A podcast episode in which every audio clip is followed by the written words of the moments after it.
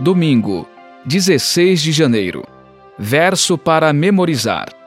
Visto, pois, que os filhos têm participação comum de carne e sangue, também Jesus igualmente participou dessas coisas, para que por sua morte destruísse aquele que tem o poder da morte, a saber, o diabo.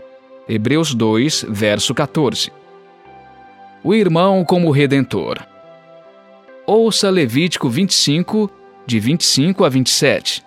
Se alguém do seu povo empobrecer e vender alguma parte das suas propriedades, então virá o seu resgatador, seu parente, e resgatará o que esse seu irmão vendeu.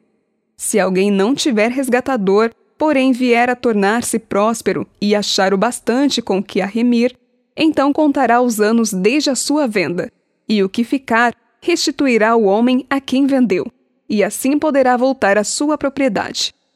Levítico 25, 47 a 49 se um estrangeiro ou peregrino que mora no meio do povo enriquecer, e se alguém do seu povo tornar-se pobre e vender-se como escravo a esse estrangeiro ou peregrino que mora no meio do povo, ou a alguém da família desse estrangeiro, depois de haver se vendido, haverá ainda possibilidade de resgate para ele. Um de seus parentes poderá resgatá-lo. Seu tio ou primo poderá resgatá-lo. Um outro parente da sua família também poderá resgatá-lo ou, se tiver condições, poderá resgatar a si mesmo. Pergunta 1. Quem poderia resgatar alguém que tivesse perdido a propriedade ou a liberdade devido ao empobrecimento? A lei de Moisés estipulava que se alguém viesse a empobrecer, a ponto de ter que vender a propriedade ou a si mesmo para sobreviver, ele receberia a propriedade ou a liberdade de volta no ano do jubileu, o quinquagésimo ano, o grande ano sabático em que dívidas eram perdoadas, propriedades reclamadas e liberdade proclamada. Porém, como 50 anos era muito tempo, a lei de Moisés também estipulava que o parente mais próximo poderia pagar a parte que ainda era devida e, assim, resgatar seu parente muito antes.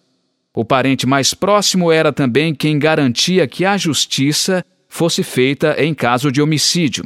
Ele era o vingador do sangue que perseguiria o assassino de seu parente próximo e o puniria. Ouça Hebreus 2, 14 a 16. Visto, pois, que os filhos têm participação comum de carne e sangue, também Jesus, igualmente, participou dessas coisas, para que, por sua morte, destruísse aquele que tem o poder da morte, a saber, o diabo, e livrasse todos os que, pelo pavor da morte, estavam sujeitos à escravidão por toda a vida. Pois ele, evidentemente, não socorre anjos, mas socorre a descendência de Abraão. Pergunta 2. Como Jesus e nós somos descritos nessa passagem?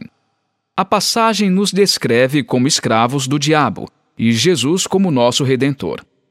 Quando Adão pecou, os seres humanos caíram sob o poder de Satanás.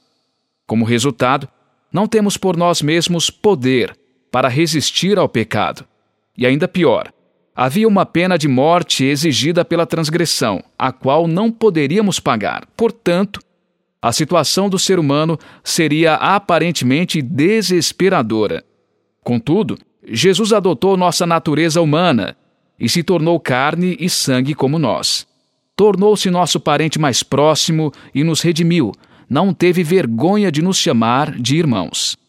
Paradoxalmente, ao tomar nossa natureza e nos redimir, Jesus revelou sua natureza divina.